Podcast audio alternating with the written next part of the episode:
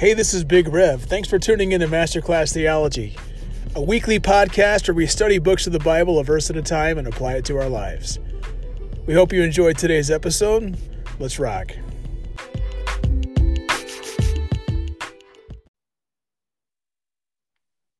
Well, welcome to Masterclass Theology. I am Big Rev. And I'm Professor D. And I'm Crockpot. It was an honor to be with you last session. We looked at the first chapter in our Isaiah series, the first session, and we had a great hope. We learned that though our sins may be like scarlet, that there's hope on the God path, that they'll be white as snow. And we were challenged that there's two basic options in life. You're either going to follow the self path, which Isaiah described leads to Sodom and Gomorrah, and the God path, which leads to salvation. Well, we have a continuation of that hope tonight in Isaiah chapter 7. Let's begin with a word of prayer. God, thank you for this evening. I, am so grateful for making for John and, and this, this conversation we're going to have. We just we just ask, Lord, that you'd be glorified and that we would uh, all be challenged and encouraged by your text. We thank you for Isaiah and for this message. And we pray this all in Jesus' name. Amen. Amen. All right. So, yeah, so we'll start with the verses one and two. We're again, we're in Isaiah chapter seven. This is session two of our 10 part Isaiah series. So if you give me just one second here. All right. In the days of Ahaz, the son of Jotham, son of Uzziah, king of Judah, Rezin, the king of Syria, and Pekah, the son of Remaliah, the king of Israel, came up to Jerusalem to wage war against it, but could not yet mount an attack against it. When the house of David was told, Syria is in league with Ephraim, the heart of Ahaz and the heart of his people shook as the trees of the forest shake before the wind. Well, John, we have a kind of a historical opening here. And so things have gone on from chapter one. So if you could just give us a historical backdrop here, what might have changed since chapter one? What's going on here? There's there's a lot of names here as well. So help us yes, unpack that, please. Lots lots of fun names.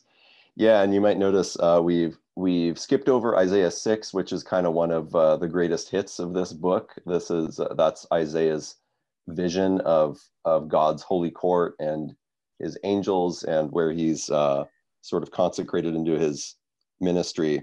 That's the uh, holy, holy, holy is the Lord, um, the Lord of hosts. Here I am, send me. That chapter. Um, so in that chapter takes place uh, that begins the year the King Uzziah died. So the first king of Isaiah is now gone, going into chapter seven. But actually, his son Jotham is also gone, and we've we've sort of skipped a king and we're at King Ahaz now. So we're looking at like 730s-ish BC. Um, Jotham, the son of Uzziah, King Jotham was, was a good king, um, did, did what was right in the sight of the Lord, but he didn't do enough. He didn't go so far as to remove a lot of those um, uh, pagan religious trappings that um, Judah had been had set up. Um, so in his years, God had started to send enemies into Judah.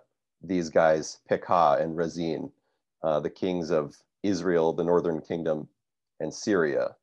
So already we got troubled. It, for you know, formerly Israel, obviously, of which Judah was a part, is now uh, heading in trying to conquer Judah along with Syria. They're trying, they're kind of forming an alliance against Judah because Ahaz, the king of Judah, won't form an alliance with them.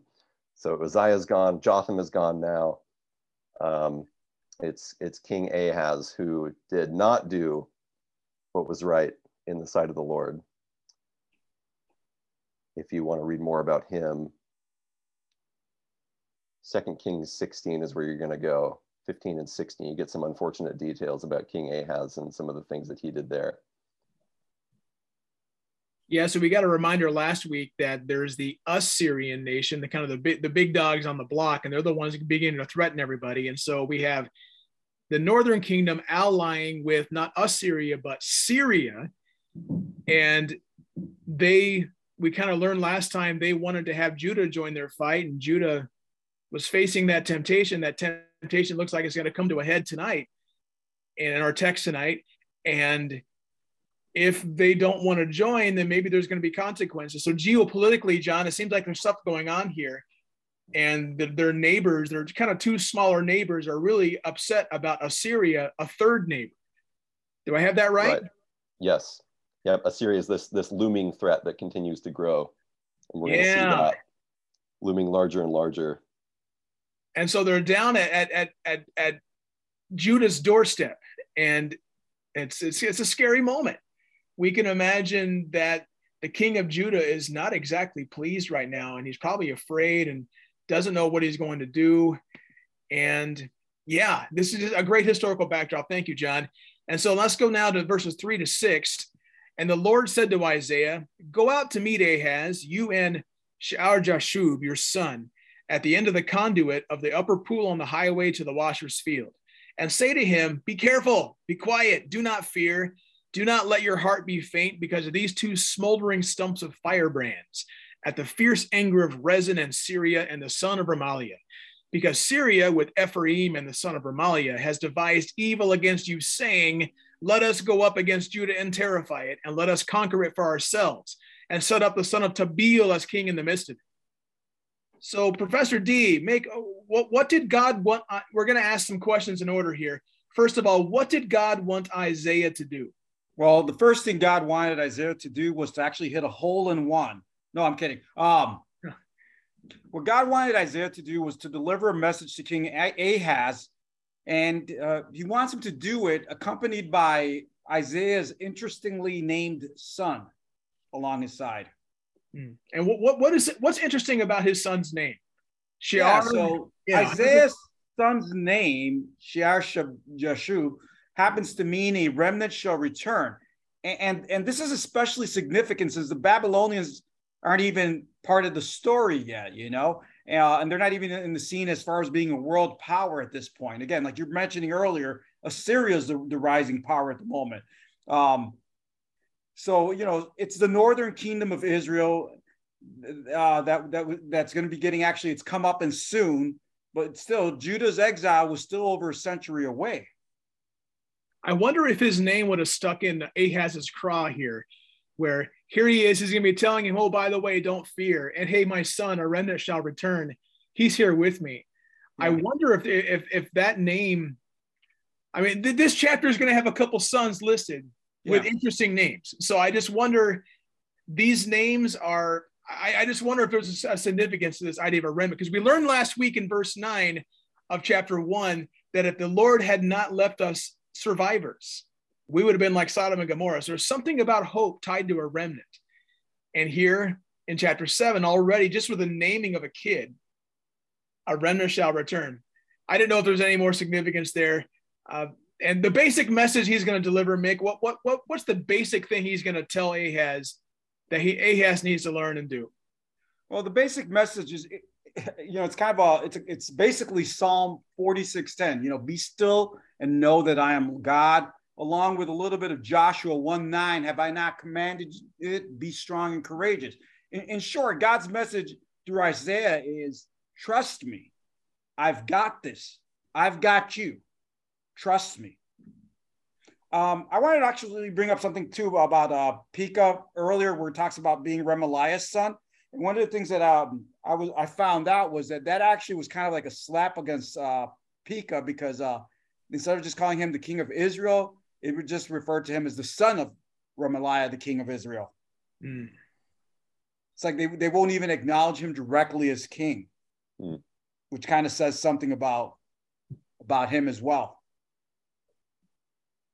Yeah, and, and guys, do I have this right? It, it looks like what what's coming up against Ahaz is let's now conquer this southern kingdom of Judah and set up a puppet king who's going to do our bidding and join us in the in the fights and maybe be a three-headed monster going up against Assyria mm-hmm. as opposed to yeah. two.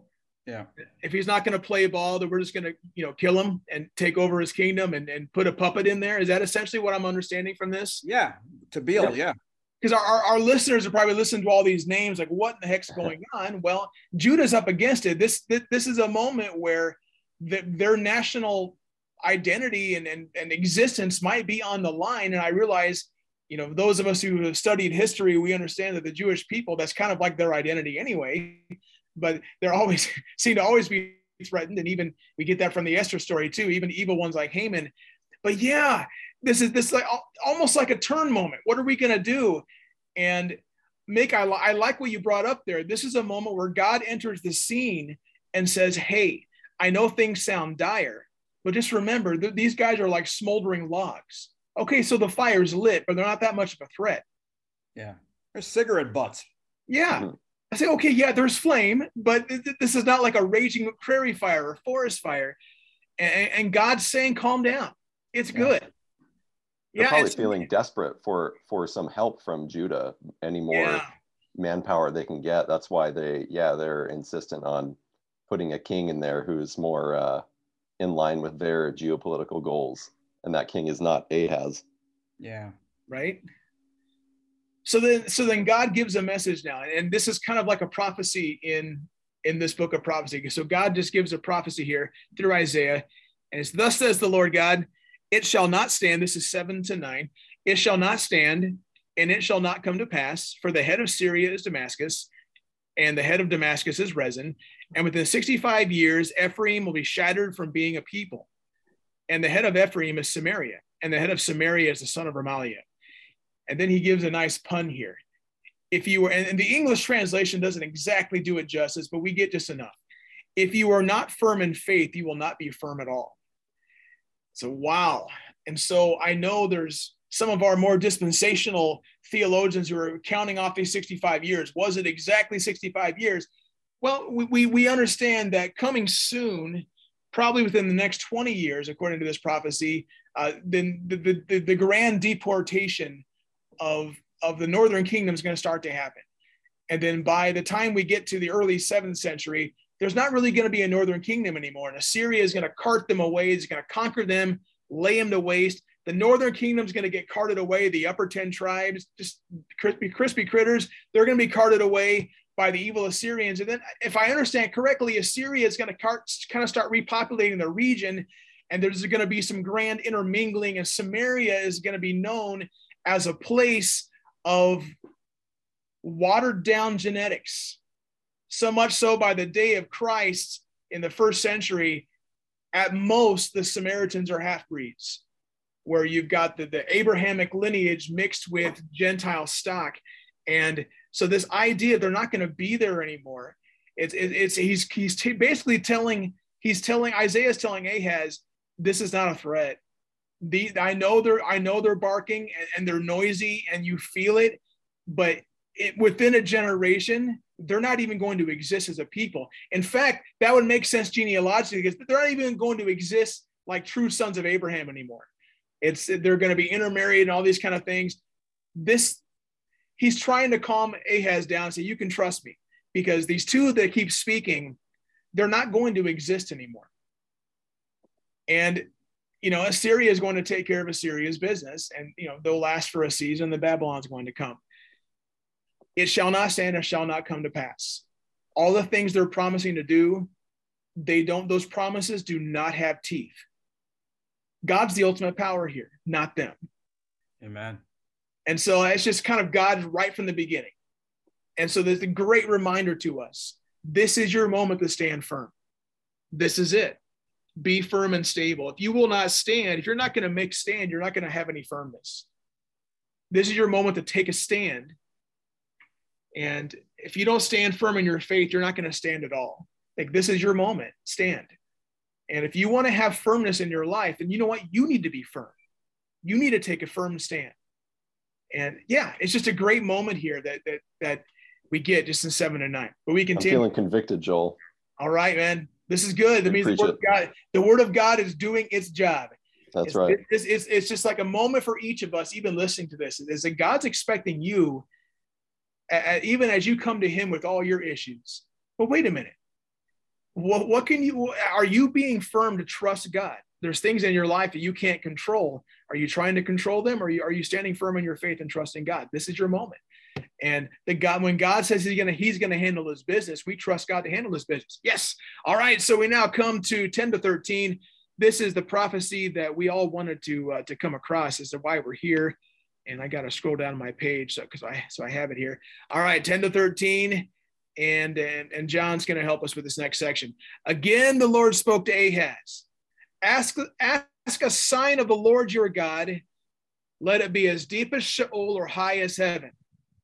But Ahaz said, I will not ask. I will not put the Lord to the test. And so God said, Hear then, O Israel, or Isaiah through God. He said, Hear then, O house of David. Is it too little for you to weary men that you weary my God also? Wow. What a kind of a moment there. So, so, so John, how would how would God's prompting of Ahaz in verse 11 be a faith moment rather than a doubt one? Hmm. Well, first, I just want to say I love I love seeing what God is doing in this passage as a reminder of how how very gracious he is. This is one of God's favorite things to do is he will yes, he will put or he'll allow people to go through difficult things, but he almost always provides signs so that they can be assured of his faithfulness, that he will deliver them through those things. I mean, classic example is like when Jesus was uh, before he was ascended. He's like, "Yep, it's it's going to get really hard, and I'm not going to be here anymore. But you're not on your own. You're going to have the Holy Spirit.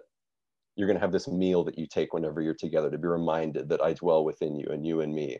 You know, God is a God of of signs, and He's really um, he's yeah he's putting Ahaz and Judah through it here, but he he's giving them this, this chance to be reminded of his great faithfulness and in such a way that man like he is offering the king here something that he doesn't offer many people. It's it's such a, a, softball like whatever you want whatever you want that sign to be just so that you can be assured that everything that i just said is true. You name it you know? Um and and ahaz's response is is really astounding. Um it's uh it's a a show of not faith taking god up on his offer and saying wow thank you lord. I'm humbled that you would offer such a such an open-ended gift to me. I'm humbled by that instead of and and and yes like this is what i want you to do for me. Instead of doing that he puts on this fake show of piety where he's like no no it's it, i can't i can't test the lord um, and effectively um, trying to look like a man of great faith you know oh i can't put god to the test well yeah there's some truth to that sometimes that's the appropriate response but not when god says ask whatever you want you know imagine if solomon had responded the same way when god said i want to honor you i want to bless you like what is it that you want you know that's a really great. That's a really great point because it's it's not a moment of, of when God says to do something. It's never a good idea to say no. Right. I mean, and this this is him saying no. I, I mean, my totally. goodness. I mean, this is a moment where we learn in Hebrews that without faith it's impossible to please God. And here he's thinking he's making a great faith proclamation, and and, and God's not happy with him. Right. Because he's like, wait a minute, you're going to weary me with this nonsense? Are you serious? Yeah. He's I acting. Mean, he's acting like a Pharisee. He's like an Old Testament Pharisee here. Oh, you know, I'm so hungry from all this fasting that I'm doing. You know. Right. He's acting like he, he shows up to the gas station and Bill Gates, multimillionaire, shows up, hands you your his credit card and says, "Hey, go inside and get me a Snickers or give me something for yourself." You know, they you come mm. out and, and you don't get anything. Oh, I couldn't dare to presume upon you know your credit card. You know, oh come on, you know this is God here. So I love you brought that out, John. And you know, continuing on with that, um, does this look more like piety or does it look more like faith? Would you say that Ahaz is doing a good thing here, or is there something lacking? Yeah, clearly something is lacking. So this is one of those things that, uh, you know, purely reading it on taking it at surface value, it's like it's not necessarily easy to see if you just read the dialogue there, um, what is it? Verse uh, Ahaz, Ahaz says, I will not ask and I will not put the Lord to the test. You know, you could hear that and think, oh yeah, like that, that's reasonable. You know, you shouldn't put the Lord, your God to the test. I mean, Jesus says that, right? Quoting.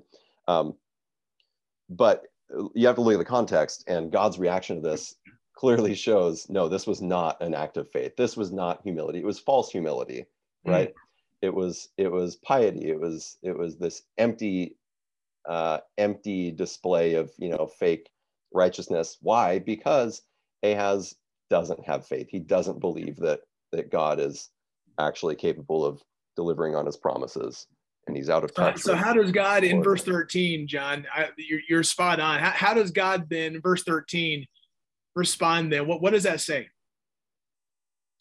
Yeah, I'll just read that again. Verse 13. And God said, Hear then, O house of David, is it too little for you to weary men or to try the patience of men that you try my patience also?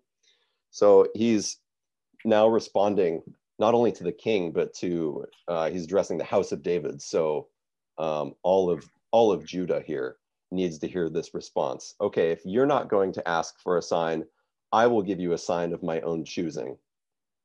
Mm. And that's where he's heading in the next verses. Right? I mean, eh, God doesn't always flex. This is God's flex moment mm. here. This is God's like, you know what? Not only do I have got this, but guess what? I'm going to give you something else. Go on, ask for it. I mean, I mean, this is something where we see like the sons of thunder in the Gospels asking Jesus, "Do, do we just call down lightning from heaven?" I mean, uh, about these these these evil people or whatnot, and Jesus has to kind of hose them down a bit. Like, but it's like they they took they took the bold step, and it's like it, it's like God's telling Ahaz, in this faith, I'm giving you permission to ask a bold. I mean, what's the worst that God's going to say? You know what? I won't do that. I mean, but I mean, yeah, but oh no, it's yeah. There, there, there's there's there's there's doubt in the midst of the presumption.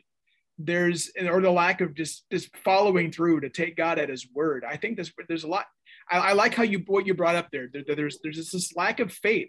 He's not he. I I like what you said, John, because it sounds like Ahaz doesn't really believe God's going to come through. Mm-hmm. Because if he did, I mean, who knows what kind of questions he ask whatever you want from the pits of hell to the tips of heaven, whatever. I'll give it to you. You know, yeah, wow. So instead, he's going to launch off into a sign, and we're glad he did, because this sign is why we're why we're here. And this is this right.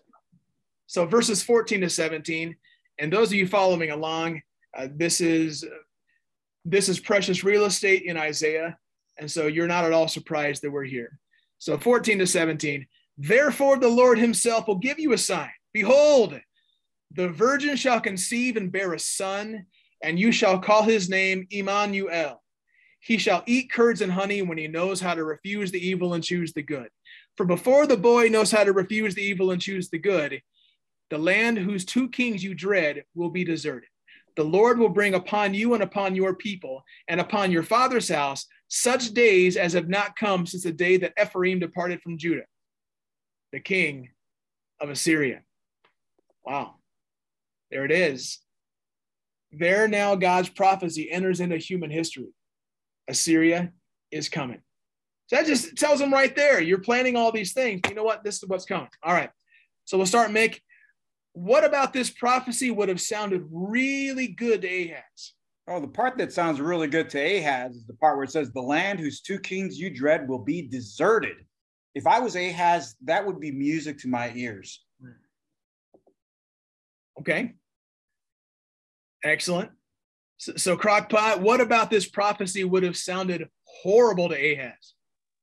Yeah, I mean, it, it, all sounds pretty good until that final interject interjection there, the king of Assyria. Um, I don't know how how Ahaz would have interpreted this when he's talking about the boy uh, being forced to eat curds and honey, because that could go one of two ways.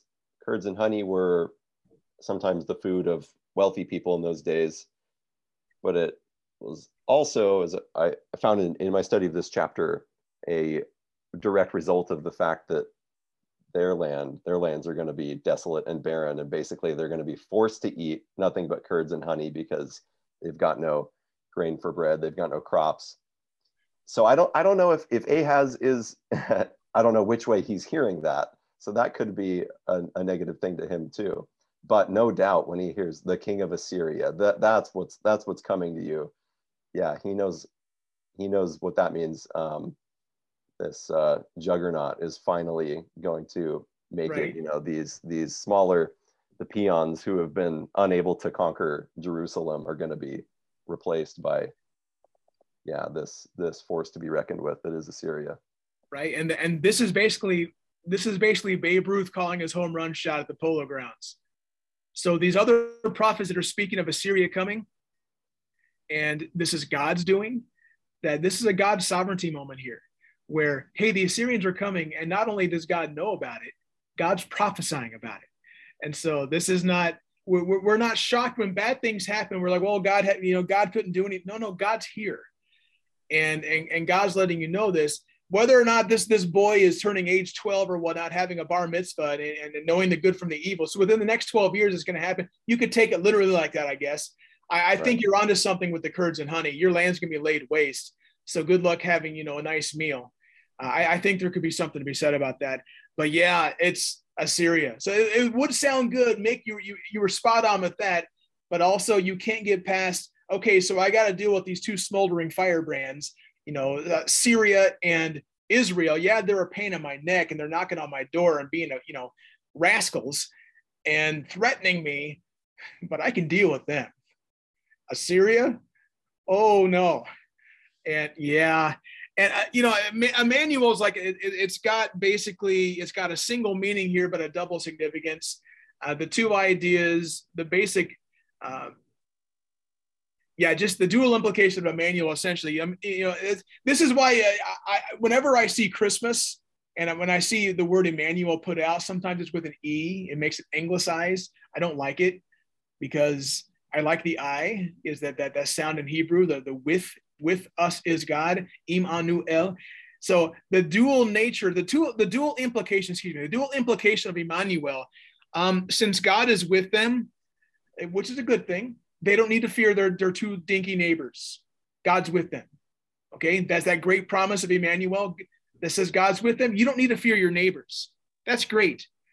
Uh, but guess what, Ahaz? Uh, you refuse to trust God and instead you put all your trust in other things. And yeah, you're going to find out what a disastrous mistake that is. There's something about God's with you, but you don't really trust Him. God's with you, you shouldn't be afraid. It goes back to seven to nine. But God with us, but we don't trust God. Yeah, that's dangerous territory. Ahaz is not in a good spot here. So we have some, but this this prophecy has some controversy about it. And so I'm very very blessed to have my my two friends with me, John and Mick today. Mick, we're going to start with uh, is yeah we're gonna we're gonna go in order. So we're gonna take these. Um, there's we're gonna we're gonna briefly discuss this idea of the virgin, and we will we'll bring up Matthew one, and then we'll kind of bring up fulfillment. Sound like a plan? Mm-hmm. All right, so we're, we're going to do these John, Mick, and Joel. So we'll take that in order. So, so if you would just kind of give us some thoughts, these are kind of, you know, they've had some controversy. So what, what do we learn here about the virgin, John? The virgin shall be with child. So what stands out about that? Well, Joel, do you want what stands out purely from reading the uh, the English Bible, or what stands out um, when you start to do a little bit of digging behind the meaning of this word. The floor is yours. Ooh, okay.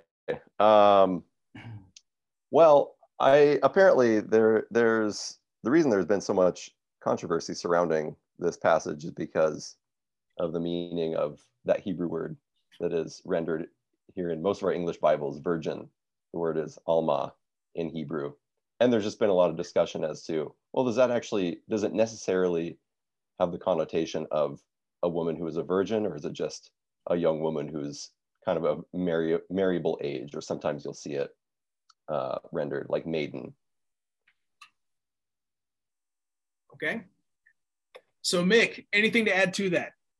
Yeah, uh, yeah, you know, kind of building on, piggybacking off of what John set up there. Yeah, the word alma meaning pretty much that, a young unmarried woman. But here's the thing about that, that term though.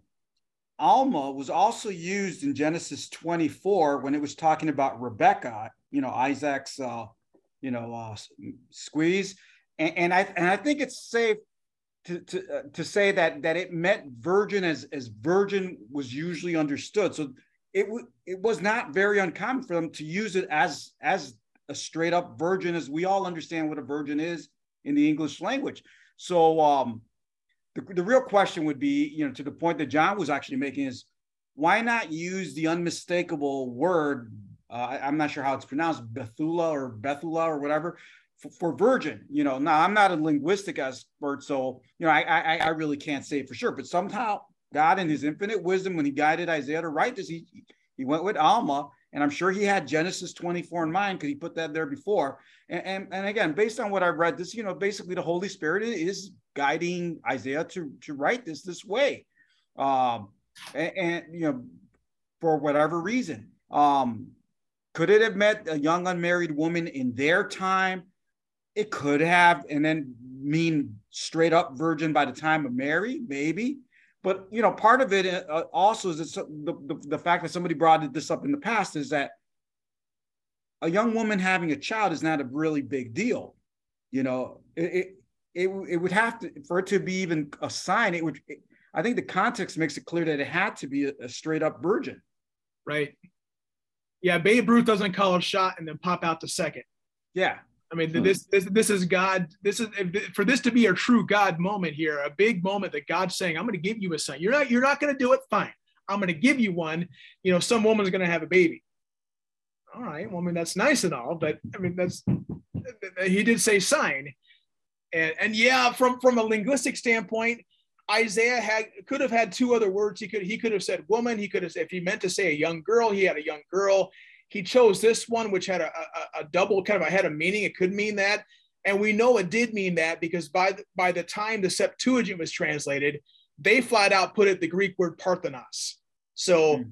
that's virgin. And so the, the, the, the Septuagint scholars, whose whole world was to make sure they got the accuracy to put it with a language that was the now lingua franca of their day, Greek, that had the precision that they needed, they chose the precise word for virgin. And you got to remember, this is well before Matthew would, would be writing chapter one and applying this. Right. So yeah. this is to be settled theology by the time Jesus were even to come, remotely come onto the earth. And so by the time we get the Septuagint translation, they're, they're just taking, we're going to leave no mystery at all. We're going to make sure that everybody knows that this sign is about a because then a virgin all of a sudden now that changes everything because virgins don't they they, they don't conceive. This, this, is, this is yeah this is well before the time of advanced embryology or in vitro fertilization or anything like that. This is something where where conception happens only one way. And that way usually involves a broken hymen which would be the, the, the physical test of who's a virgin and who's not. Okay. I mean, I know I realize that might be too much information, but it applies here. Okay. So this idea is controversial, but Mick, I love what you said there as well because this is God calling out a sign. So th- this this has some significance. Would have to have some significance because the temptation is to look at this and say, wait a minute. If there is no Matthew chapter one, how bad is this sign?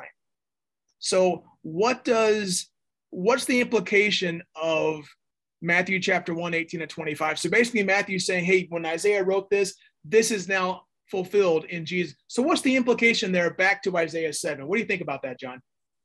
Yeah, well, first of all, Mick, uh, yeah, thanks for bringing it back to the inspiration of Scripture. I think that that point cannot be understated, and also Joel for for pointing out that the Septuagint authors who chose to to insert the word that specifically means virgin, and they did that one or 200 years before Matthew's account. I think that's really important too. They came to that, that same conclusion that that's, that's what he meant. So the Holy Spirit confirms by way of Matthew in Matthew 1 that Isaiah 7:14 is about Messiah Jesus. It means Isaiah spoke at least about Jesus. Um, it, if there was whether or not there was an additional meaning that he was also referring to a woman, you know, in, at the time who was who was there in King Ahaz's court or something like that, as, as some have suggested. He was at least referring to that coming Messiah. And it, it also means that this Messiah is God, Emmanuel. God, God is with us, uh, and God will deliver his people by way of a redeemer, and that redeemer will himself be God. Yeah, Mick well, what can you add to the implication to Isaiah 7 of Matthew 1. Well, what is what does Matthew 1 now help us to understand? Using the Holy Spirit here as our guide, he inspired also Matthew 1. So now working backwards, what does that mean about Isaiah 7? So I mean, yeah, with with Isaiah 7, I mean, obviously this was supposed to be also a sign in Ahaz's time. So we know that there was a double fulfillment.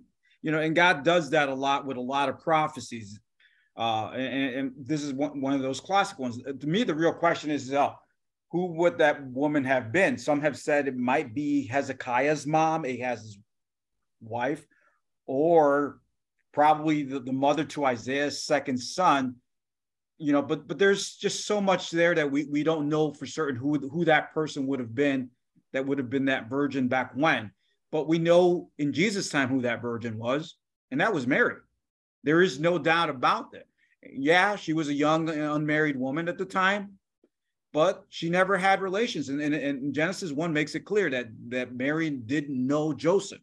You know, the, the, the usual euphemism for, you know, uh, what I call the Marvin Gaye school of let's get it on. You know, obviously Matthew was guided by the Holy Spirit and understood the virgin.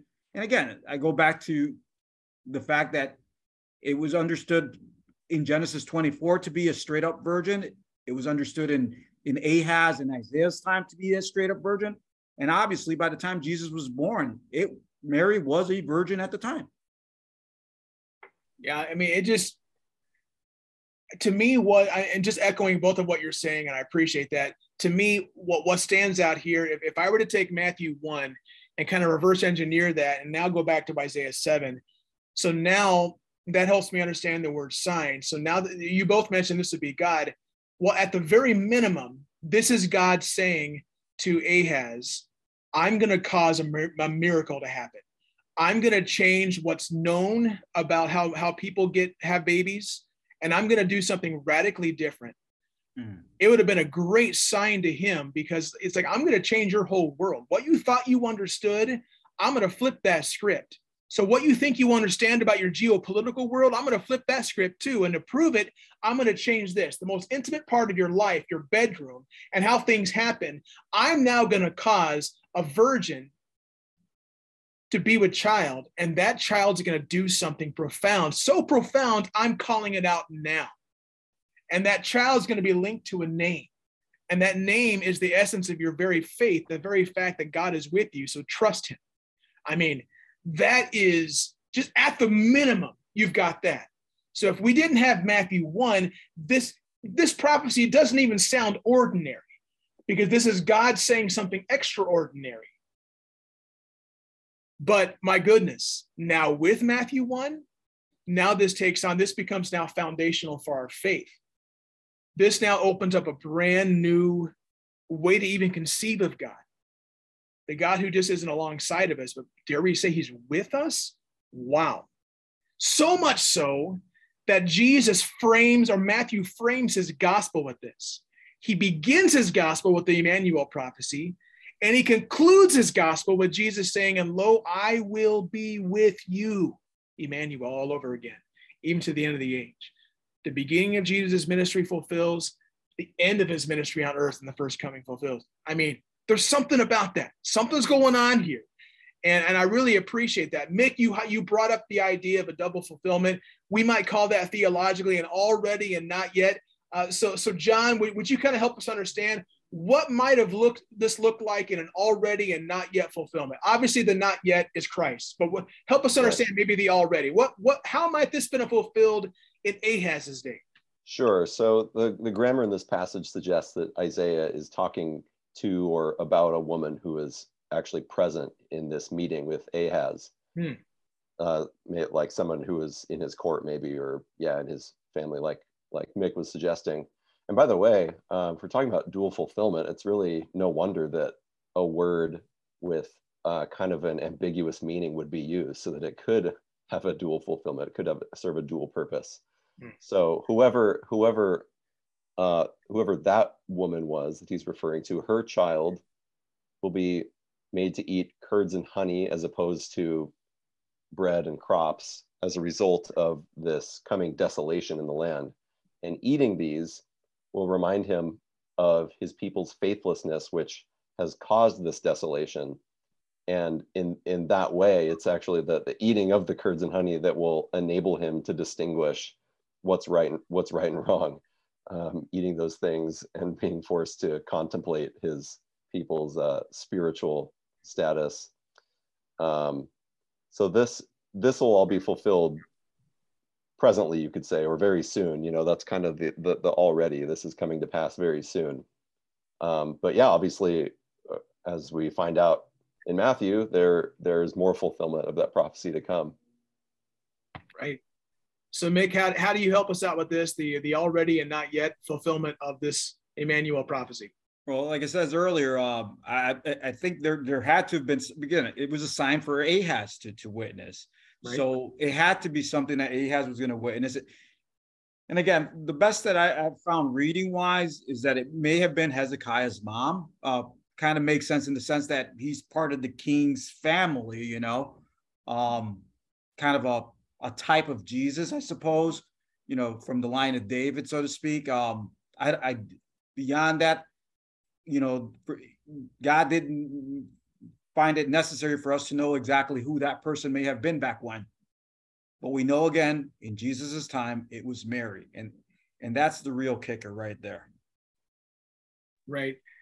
I mean, I guess from the text, I mean, we're in we're in chapter seven, and John reminded us of the, you know, here I am, send thou me moment of the, the throne room of heaven in chapter six. So he went back a chapter. Let me just skip ahead to one chapter here, because in chapter eight, verses one to three, um, Isaiah. So basically, God commands Isaiah to bring some witnesses in, mm, and then right. Isaiah has sex, and he says, verse three. Then I made love to the prophetess, and she conceived and gave birth to a son.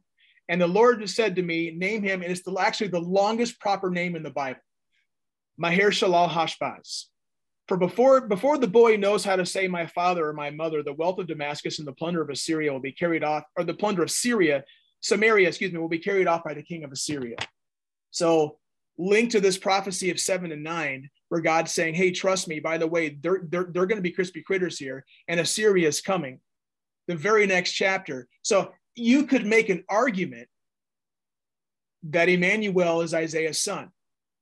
That here it is kind of linked to this, and that the initial prophecy is going to fulfill what God wants to happen then.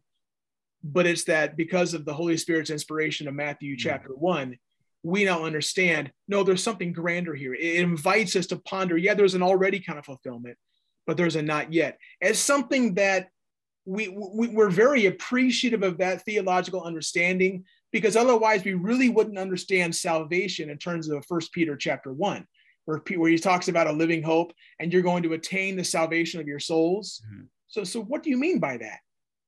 You mean there's a future side of my salvation? I thought I am saved. I thought I'm. I thought salvation is done. Well, it invites us to ponder that yeah, you are saved but there's still a full and final aspect of your salvation that awaits you because we still deal with sin and we still have to repent and we still have to confess and all those things. But one day we won't. And so there's this idea of there's an already, but there's also a not yet. Okay. So it's like every new son of David was rendered the Messiah, but was that son of David that the son of David? There's a not yet aspect of that, each new one. So we love the fact that these fulfillments happen. So Ahaz gets his sign. But that sign is going to point to one day a major, major fulfillment. And we're so grateful for Matthew's gospel for tying that to Jesus. So now we can understand that's how God works sometimes. It doesn't make God a liar. It just makes okay. There's there's the initial fulfillment, and then there's a full, and then more, more importantly, full and final fulfillment. That, that that's what gives that's what gives me peace with this prophecy, to know that it, may, it meant something in Isaiah's day, and it was fulfilled finally in Jesus' day. All right. This is this has been a fun walk through this prophecy. So let's let's bring us to a close. So we're going to start with John. If you'd help us, please, and and, and if you if you don't mind, if, if you link this to Second Timothy three five, that's that's kind of the verse I found that would help here. What is the danger? Our, our listeners need to hear this because we don't want to be Pharisees. We don't want to just have this outward show. So, what is the danger? What is what what does Ahaz teach us now? The danger of piety without true faith. Mm-hmm. Ahaz teaches us quite a bit. By the way, if you're playing Masterclass Theology Bingo, be sure to scratch off crispy critters Joel did manage to slip it in there in case you missed it. Yeah, what does what does Ahaz teach us vis-a-vis uh, Timothy here? I'll read that verse because it's it's pretty powerful. Yeah, this is Second Timothy three. But understand this: that in the last days there will come times of difficulty, for people will be lovers of self, lovers of money, proud, arrogant, etc. This and that. Skipping to verse five, having the appearance of godliness, but denying its power. Avoid mm. such people. Mm so that difficulty in the last days we're in those those last days right now that just refers to the age this present age between when christ ascended into heaven and when he comes back timothy he so he he lists every manner of ungodly person imaginable basically uh, that those of us who are believers need to be aware of or be you know led astray as the people of judah were um, and these ungodly people he notes will have they'll have the appearance of godliness but deny its power. Boy, if that's not King Ahaz in Isaiah 7, God tells him to basically wish upon a star, ask whatever you want so that I can prove to you that I'm faithful. How many of us would have wished God would say that to us, right? And Ahaz says, mm, no, because I don't want to put you to the test, but it's it's false reverence, right? The reality is and his actions reflect this like we talked about earlier he doesn't have the faith to ask whatever he wants of god. He's out of touch with god. He has the appearance of godliness but literally denies god's power. And timothy is as strong as he can be here. Avoid such people. They're toxic. They will lead you astray they will lead you away they'll lead you away from god even more than people who make who don't even make claims to be in relationship with him and it's they're dangerous because they they're fooling everybody around them by making it look like they've got it together spiritually when in reality they they're doing nothing to serve God or others. Mm. Great reminder. Listen. That causes all kinds of spiritual destruction. Wow. Don't be Ahaz. Don't be Ahaz. Wow. All right. Well, let's go back to let's go back to signs real quick. Because we, we dealt with signs in the New Testament as well. The Pharisees saying, Give me a sign, and Jesus, you know, they're not really pleased with that question. So, so Professor D, the question uh, the, the $300 question comes to you. Do signs create faith or confirm faith? Oh, absolutely. Hands down, they confirm faith. I mean, you know, going back to the same old Pharisees, Jesus said to them, if Sodom and Gomorrah had the signs that you guys had seen, they they they would have there would have been a different story.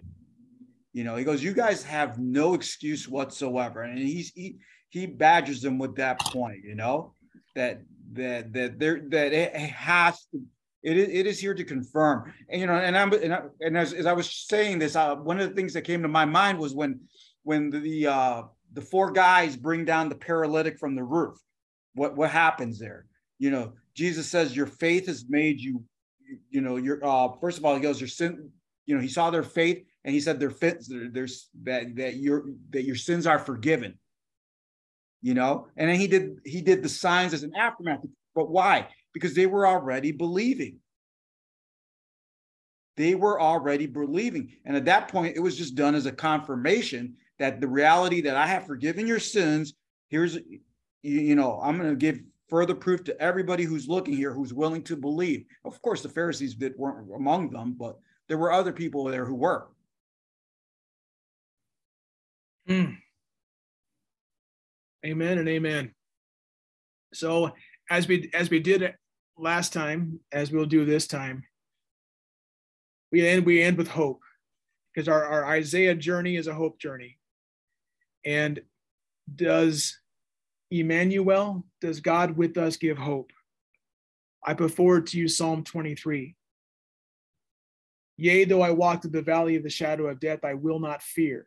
We who know that psalm pause and go, Why? for thou art with me. It doesn't matter what valley you're in, God's with you. Therefore, in, in, in Psalm 56 and in Romans 8, this very idea of God be with us, who can be against us? This very idea that, that I mean, before the incarnation of Christ, the most the Old Testament believer has is that God is alongside of me that God is, I don't know, tabernacling or something. He's there. He's he's in some kind of a presence. There's a there's a basic Shekinah glory. But now all of a sudden, God linked the presence of Emmanuel not to something separate, but dare we say, a virgin's going to be with child. Each of us is once a child. Now all of a sudden, the promise of hope takes shape. God is going to be with us in a metaphysical sense as well. God is with us. God is actually going to take our form. He's going to be incarnate. There's going to be something miraculously different and unique about Jesus that's going to communicate so much more hope. God is with me. God can understand my pain. God is with me. There's hope there. There's now no loss we can't overcome. In an ultimate sense, we can trust this very God who's with us. There's hope now. There's hope the very hope of Emmanuel, that hope, that faith has teeth because Jesus endured the grave. Each one of us is going to endure that grave. He joined us in that death. And the same one who joined us in that death, he's able to bring us out with him. There's hope there. That's getting ahead just a little bit. The basic hope of God with us I am no longer alone. Thou art with me. The game has been changed. The Emmanuel prophecy, especially as we understand it in Jesus, the word become, dare we say it, flesh. Now the mic has been dropped. Now the game has been changed. Emmanuel, Emmanuel means now so much more we have so much more hope now because of, of that prophecy originally given in a throne room hundreds and hundreds of years ago, thousands of years ago, fulfilled finally in Jesus. Thank you for journeying with us tonight in Masterclass Theology. And from Isaiah chapter 7, we continue with part three next week. As always, I'm Big Rev. And I'm still Professor D. I'm still Crockpot, and I'm still new here as attested by the fact that I do make mistakes, such as Timothy was not written by Timothy. It was written by Paul. Please forgive my my rookie mistake. I know you guys were going to be this is probably a fireable offense, so I guess this is the last time I'll be on this podcast, right? We're, we're very honored to be able to extend to you grace, my friend. Wow. It's been Thank given you. to us. Believe me, there's more to go around. Have a good night and God bless. Amen.